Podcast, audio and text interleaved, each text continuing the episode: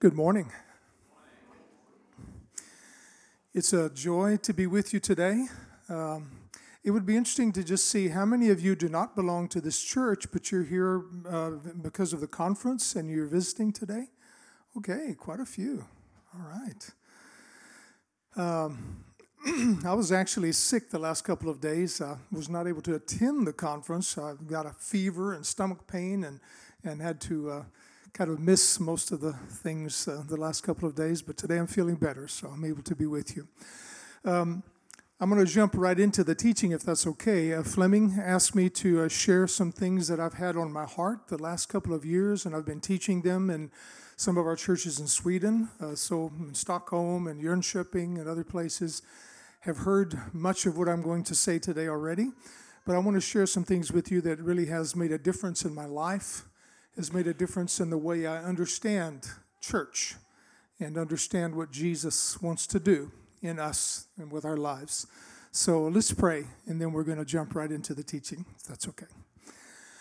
Father, I thank you for the privilege of coming together with your people this morning here in Copenhagen, in this place, and I pray that you would be among us and that you would speak to us, open our hearts and our minds to your word, uh, your truth, and I pray that it would be like seed in our hearts that will bear fruit, and uh, that you'll speak to us and move it within us. In Jesus' name, amen. Amen. And I believe there's a PowerPoint there, if we can get that up. We're going to speak today about the throne of grace. That's the title. But it's about the kingdom of God, the church, and the call to discipleship. And then I've written a word, a biblical paradigm. Now, paradigm is a fancy word. It basically means a way of understanding something. It's like a Uh, perspective or a, a model uh, is another word we might use, or understanding things. We use models all the time to understand things. But God has actually given us an extremely simple model in the Bible that I have missed for years. I just didn't see it. Um, and I'm going to share that model with you today. So let's jump right into it, the next part. The throne of grace. But of the Son, in Hebrews one eight, he says, your throne, O God, is forever and ever. Hebrews one eight is speaking about Jesus.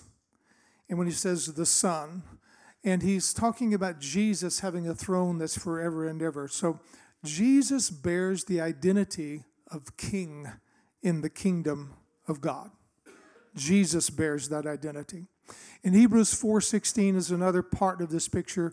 Says, let us then approach God's throne of grace with confidence so that we may receive mercy and find grace to help us in our time of need. There is a throne in this kingdom. And we see that throne all through the scriptures and the prophets of the Old Testament and the Revelation in the New Testament. But the throne represents the rule or the reign of the king. That's where he his decrees are spoken, the word of the king. And that's where his rule is exercised. And there's two wonderful words there. When we come to the throne of God, we receive mercy. The Greek word means that he shows us mercy even though we do not deserve it. And we receive grace to help us. Grace is a word that does not have primarily to do with forgiveness, but it has to do with empowering us, giving us what we need in order to do the things we need to do. Help us. So let's move ahead. Point one is Israel and the kingdom of God. I want us to look at Israel and how the kingdom of God was seen among the Israelites. If we go to the next slide, I have lots of slides, so you have to stay with me here. It all started with Moses' personal relationship with God. Pardon me, the kingdom of God did not start there, but God's revelation to them about his kingdom and how they should see it started there. In Exodus thirty-three, chapters thirty-three and thirty-four in Exodus are somewhat of a parenthesis in Exodus. Exodus is the story of the children of Israel leaving Egypt and the first years that they were in the desert. And God, most of the book of Exodus has to do with the tabernacle, it's called, or the tent of meeting, uh, how that it's to be built. And then the latter part of Exodus is it's being built. But in the middle, you have a parenthesis about the personal life of Moses while this tabernacle is being planned and built. And in Moses' personal life, he would take a tent and pitch it outside of the camp of Israel. The camp of Israel had about two million people, according to most Bible scholars, at least one point five million people. But Moses would take a tent outside of that huge group of people, and he would put it up, and it says that in that tent he would meet with God. The word Ohel Mo'ed in Hebrew means a tent for meeting with God. Tent of meeting. In all the English translations, it's translated tent of meeting. In the Swedish translation, it says Uppenbarelsetältet. What's it say in Danish? Uppenbarelsetältet. Same thing with no consonants. Yeah. Uppenbarelsetältet. Ohel Mo'ed, it means tent of meeting with God, a place of encountering Him, speaking with Him. And it says in chapter thirty-three, verse eleven, the Lord used to speak to Moses face to face as a man speaks with a friend. That's one of the most beautiful verses in the Bible. A person with a personal relationship face to face with God. And what's interesting is that same word, Ohel Mo'ed, the tent of meeting, was what Moses then called the tent God told him to build, which would be the first temple of the Old Testament, a portable temple that we call Uppenbarelsetältet. That portable temple was called Ohel Mo'ed, the tent of meeting. The heart of that tent was this verse: face to face, an encounter with God as a person speaks with his friend. I want you to get that. Because when we read about the temple and the sacrifices and the buildings and all the symbols, the heart of all of it is right there. It's face to face before the Lord, speaking with Him, an encounter with Him, a relationship with Him as one person to his friend. Isn't that beautiful? That's the real heart of the Old Testament. And that's why Jesus, when he was asked, what's the greatest commandment of the Old Testament? It really reflects that, because the greatest commandment is to what? To love the Lord with all of our heart and all of our soul and with all of our strength. It's about that relationship with Him. That's the core. It didn't start with Jesus. Jesus was simply, how do I say it, completing that picture. And we'll see that in a minute. Okay, let's move ahead. In that tent that was built then, that God commanded Moses in Exodus twenty-five, He commands him to do make a tent, and I want you not to put it outside the camp in the you know in by yourself in isolation. That was Moses' private tent. Well, not exactly private, but it was a personal place for him. But He said, I want you to put this tent in the very center of the camp. It's different. Why? God was going to teach them something about His kingdom. And He said, in this tent, the first thing I want you to make is a thing called an ark. And the ark was a box approximately uh, one hundred twenty-five centimeters long, approximately fifty centimeters, fifty or sixty centimeters deep. And it was covered in gold. And on top there was a, a two like statues or symbols of angelic beings called cherubim, and with their wings stretched out toward the middle. It did not look like a throne, but it was called the mercy seat or the throne of mercy.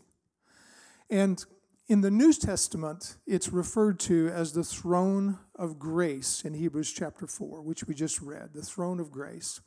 But most of the Old Testament, that box, the ark, is called the, the footstool. It's referred to as the footstool of God's throne. It's like God's throne is in the heavens. He's too big to sit in a house, especially in a tent, a small tent. But it's like the place where God's rule touches earth. You follow me? It's where the reign of God touches the earth, and where His word, His decrees are spoken out to the people that He's gathering unto Himself, the footstool of His throne. Okay, let's keep moving now. And that ark was placed then at the very center of the camp, And he says, I want the Levites in red, because I have quite a lot of slides, I want you to follow the red, follow the red ball, as they would say. The Levites were to camp around this tent of meeting. Now, there were several thousand, I don't know how many thousand, probably one hundred thousand or so people camping around that tent of meeting. And um, they they symbolize something, and that's what I want you to see. The Levites were totally, uh, com- not just committed, their lives were, how do you say it? Avskilda. What's that word? Gosh, I speak Swedish so much. Their lives were dedicated to the service before the face of the Lord. You understand what I mean? Their lives were dedicated to this face-to-face relationship with God. They were busy all the time with worship and with the sacrifices and with taking care of the house of the Lord, being concerned with the things of God. And it symbolizes something for us. It symbolizes our relationship with God at the very center of our lives. The fact that it was the throne of grace and the meeting place with God, the relationship with God, is at the very center of the camp of Israel. And those who are camped around it were called to, to represent everyone else in that relational uh, communion with Him. The word communion in English is a good word. It simply means a relationship of oneness with someone, real oneness, uh, being unified together in relationship. But we use the word in English, communion, to describe the Lord's table.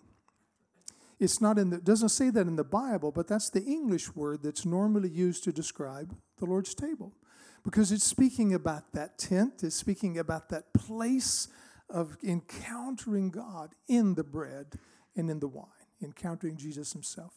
Okay, if you go out to the next slide, there was a circle outside of the Levites, and that's where the twelve tribes camped.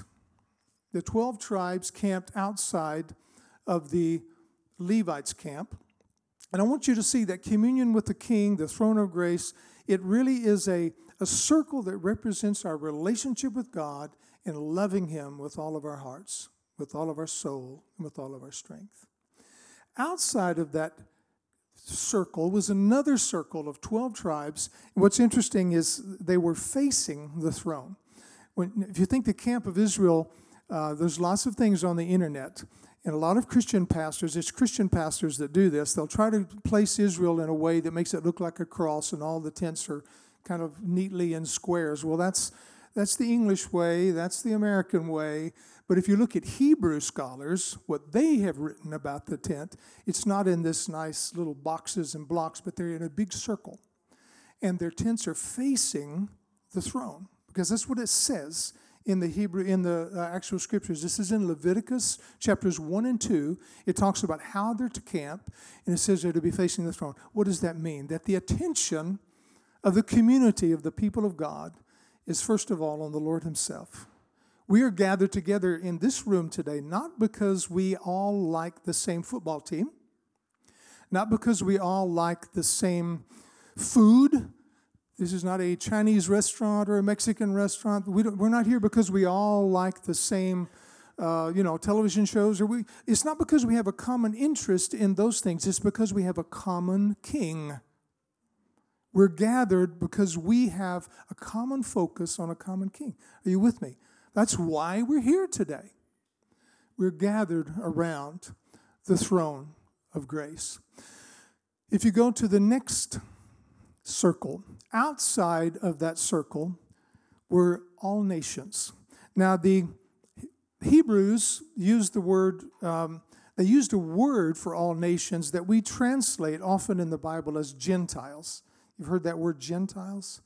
And in some English Bibles, it almost began to be a negative word to the Jews because of the, because of the, uh, The laws, there was a, a law, not a law, but a bunch of laws in the Old Testament about how you were to stay separate from the idols of the Gentiles and the lifestyle of the Gentiles. And, and you're not supposed to marry the Gentiles. You're supposed to not supposed to mix with them, but you keep yourself separate to be my people. And there became, that outer line became, how do I say it, almost impenetrable. It became hard for a Gentile who wanted to worship God And there were many who wanted to be worshipers of Yahweh, Jehovah, and they had to become proselytes. But to do that, they had to, first of all, the men had to be circumcised. Ouch. And then they had to obey as many as they could of the six hundred thirteen laws of the Old Testament. Not just the Ten Commandments and not just the two great ones, but there's six hundred thirteen at least total. They were to strive to obey the law. And that law became like a barrier between the Gentiles and the people of God. But some longed for God so much, they wanted to grab the good things of God so much that they were willing to pay that price to become proselytes, Jews. Now, these words are almost negative today, proselyte, Gentiles, but the word Gentile actually means the nations. That's what it means.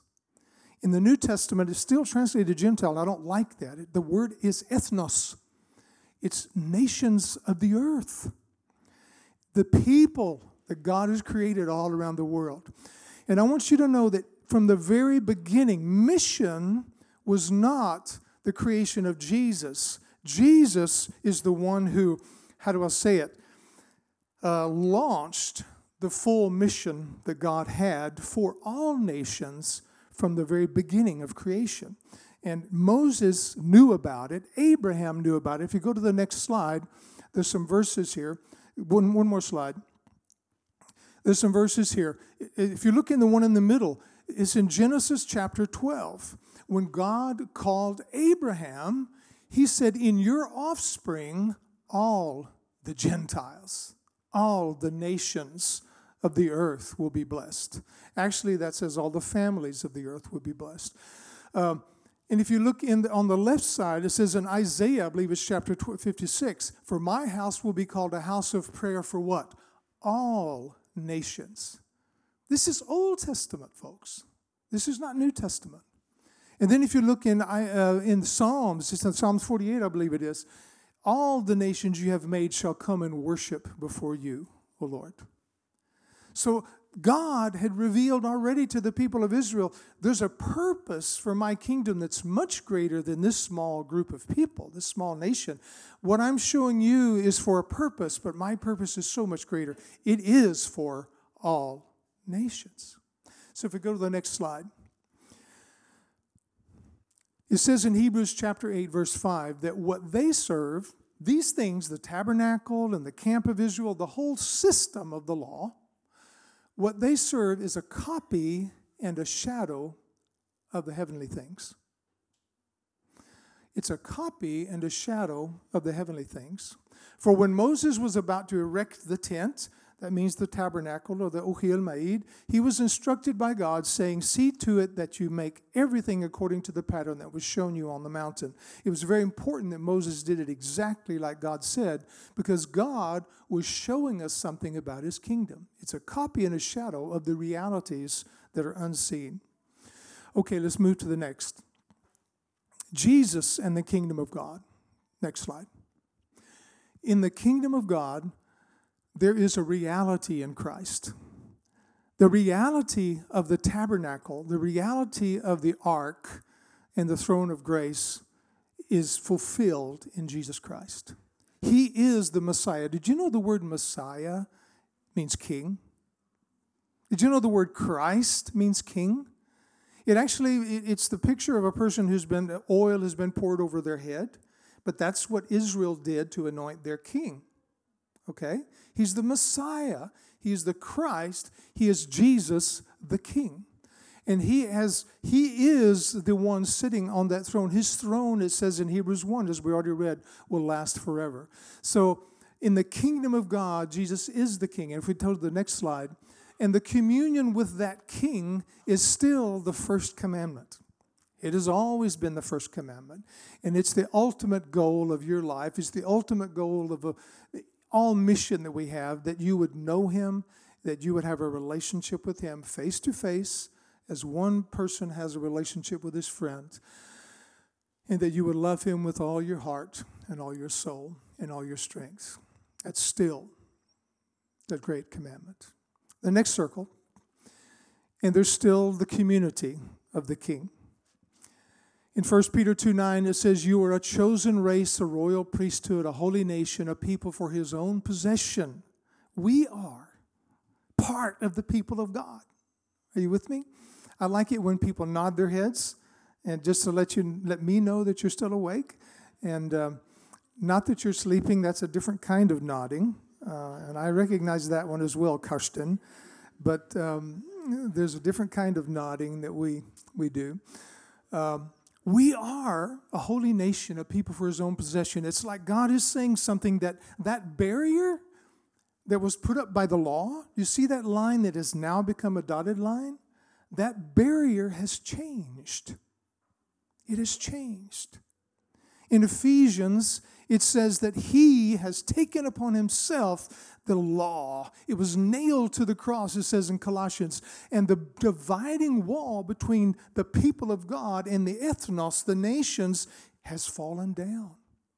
In Christ, we are made one. And all people are invited to come to his holy place, to his throne, to his mountain, to be part of the people of God. Whatever ethnic background you have. Jew or Gentile, whatever, uh, if you're man or woman, if you're slave or free, it says in Ephesians, there's no difference in Christ. The dividing wall has been torn down. Isn't that beautiful? And we're invited in to him. Let's go to the next slide. The commission of the King is then to go, therefore, and make disciples of what? All nations. All nations. That's the commission of the King. Go and make disciples. The dividing wall has been torn down. That's, I've put a dotted line there because there is still a line. There's a line that has to do with a relationship with the people of God, a relationship with him, but it's an open line. In Vineyard, we talk about a centered set. And uh, have you spoken about that in, in the church here? A centered set is a sociological model that is a way of describing people that are gathered together. And a centered set, I won't describe all the other ones. There's a bounded set. There's a fuzzy set. There's different kinds of sets. But we have a centered set, which means that we're gathered around a common center. And our common center is Jesus Christ, the King, and his kingdom. And we are moving toward that center. And the dotted line is perfect for a centered set because that's one of the reasons our we have chosen in the Nordic countries to have membership that is, how do I say it? It's based on participation and not on a, how do I say it, a membership formally. Maybe you have that here, formal membership in a different way. But but the, but the idea is more participating. And you can participate in the community of the King, even if you don't know him. You with me? You're welcome in. There's no doors. The doors are open. You're welcome. Not only are you welcome, we want you to come. Because when you come in to that community, you begin to understand who we're gathered around and, and who he is. Let's go to the next slide. The call to follow Jesus the King, it becomes clearer now. And this is what I wanted to get to. I'm hoping I would get to this before the time is up. Let's go to the next slide. The call to follow Jesus the King. The first part is you're invited to come and see. Those words, come and see, are what the woman at the well used when she went to the rest of the city and spoke about Jesus. She had just met him, and she went out to the city and says, come and see him who told me everything about my life. It's the words that um, Jesus said to two disciples of John when they came and asked him, John the Baptist, when they came and asked him, Lord, where do you live? And he said to them, come and see. And the first time they met him, they spent the afternoon with him. And it doesn't say that he called them to follow them there, but they spent the afternoon with him. Peter came and saw Jesus at least four times before he got the call to follow him in the boat when he threw out the net. In John, it seems like it's the first time, but if you read Luke, we see that Peter met Jesus several times. He even healed his mother. He came and saw what Jesus did before he got the call that day. After Jesus preached, he was in the boat, and Peter threw out the net, and he received He, Jesus gave him the call to follow him. It was a season of coming and seeing into the kingdom. Go to the next slide. We'll go do this quickly. once you come to see in the in community or in the contact with the church, then the God begins to work in you even more. Uh, it's the way it was with me. I think it's the way it is with most of us. But the pathway to Jesus goes through community. Alpha knows this. They always, you know, Alpha is a is a movement of, of small groups that meet around with people who or, or want to explore what it means to be a Christian. And you may be here today and you're coming to see, you're exploring what it means to be a Christian. And and and we understand that belonging comes before believing, as they say in Alpha. And then behaving comes after that. But belonging comes before believing. You're welcome and, and be part of the fellowship. I love what uh, Hedless saw last night in her teaching, those of you who were there, how that they're just inviting everyone. Come to the party. The party is inside that circle, that dotted line. Are you with me? That's the party. This is part of the party today. Come and see. And during the time you're in the party, experience the love of God, hopefully, that you will meet people who express some of His love to you. Hopefully you'll understand more of His truth and His kingdom as we try our best to explain it. And hopefully you'll hear His call, the next part of His call, which is come to me. It's more personal for you. He wants you to come to Him. So if we go to the next one, there is another line in this central circle where you cross into that circle of having a personal relationship with Jesus. And it's kind of a hard line to define for some of us, but there's a point in our lives when Jesus, how do I say it, helps us to make a conscious decision, I want to follow you. I want to identify myself as a Christian. I believe this. I want you, Jesus, to be my Lord and my King.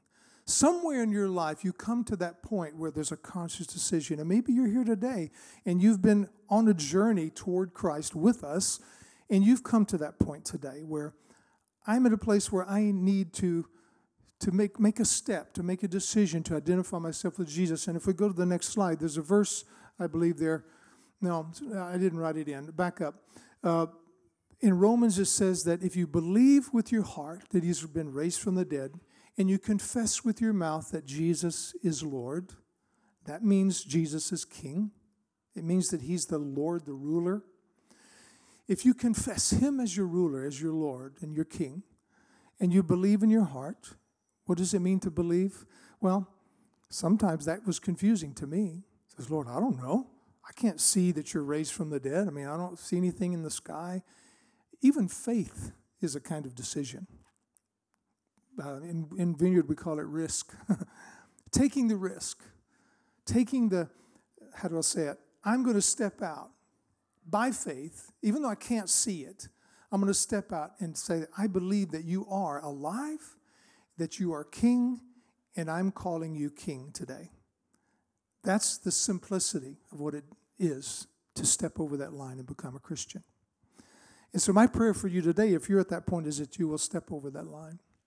Then there's a couple more things before we end. He begins something in you as you get to know Him, this process of transformation, growing into the image of Jesus. We talk about it a lot in the church.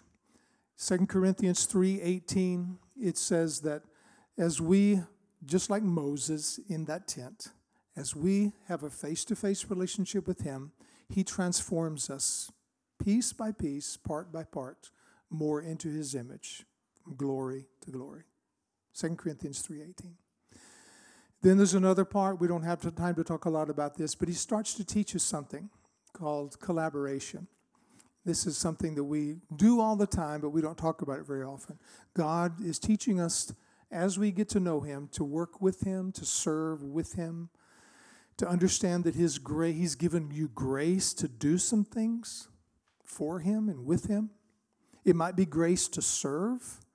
Some of you here are serving practically. Even today, there's those serving practically. It might be to, to teach. It might be to play an instrument. It might be to show mercy and to, to show empathy with other people. Those things are called gifts of grace in the New Testament. God is working in you, helping you to serve with Him in the body of Christ. If we go to the next slide, we serve others with the grace God has given you. Serving in community is the first part of learning to serve with Him. And then finally, we represent Jesus, continuing by grace with Him. We're representing Him in our world with our friends and those around us. So do you understand what I'm trying to get to today? What this means for you is that, and this is the final thing, it means that your church, the line at the bottom, is what you call including. We want to be a church that includes. The line going upward is what you would call inspiring. We want to be a church where you're inspired. I know that that's the content of what that line, that those words mean. And then the other line, being involved in the kingdom. Included, inspired, and involved. Are you with me? Churches use, say this in different ways. Uh, Columbus Vineyard, I think they call it inward, upward, and outward. Other churches might say, "You, we want you to come to Christ, to grow in Christ, and to serve Christ." But whatever you call it, it's part of the discipleship call to come to the King. And that's what church is about. And that's what your life is about. You are a disciple of Jesus. The time is up, so we're going to have to pray now. Going to have to pray now. That sounded hard. We get to pray now. We get to pray now. But I, my prayer, first of all, is that you, wherever you are in your process with the Lord, that you will continue to grow, continue to take steps toward Jesus if you're on the line of coming to Him. If you know Him and you're in relationship with Him, that you would continue to grow in your ability to serve Him with the gifts He's given you and to be His representative in your world. And out there, I didn't get to finish today, but you... One of the things God does through you is invite others to come and see.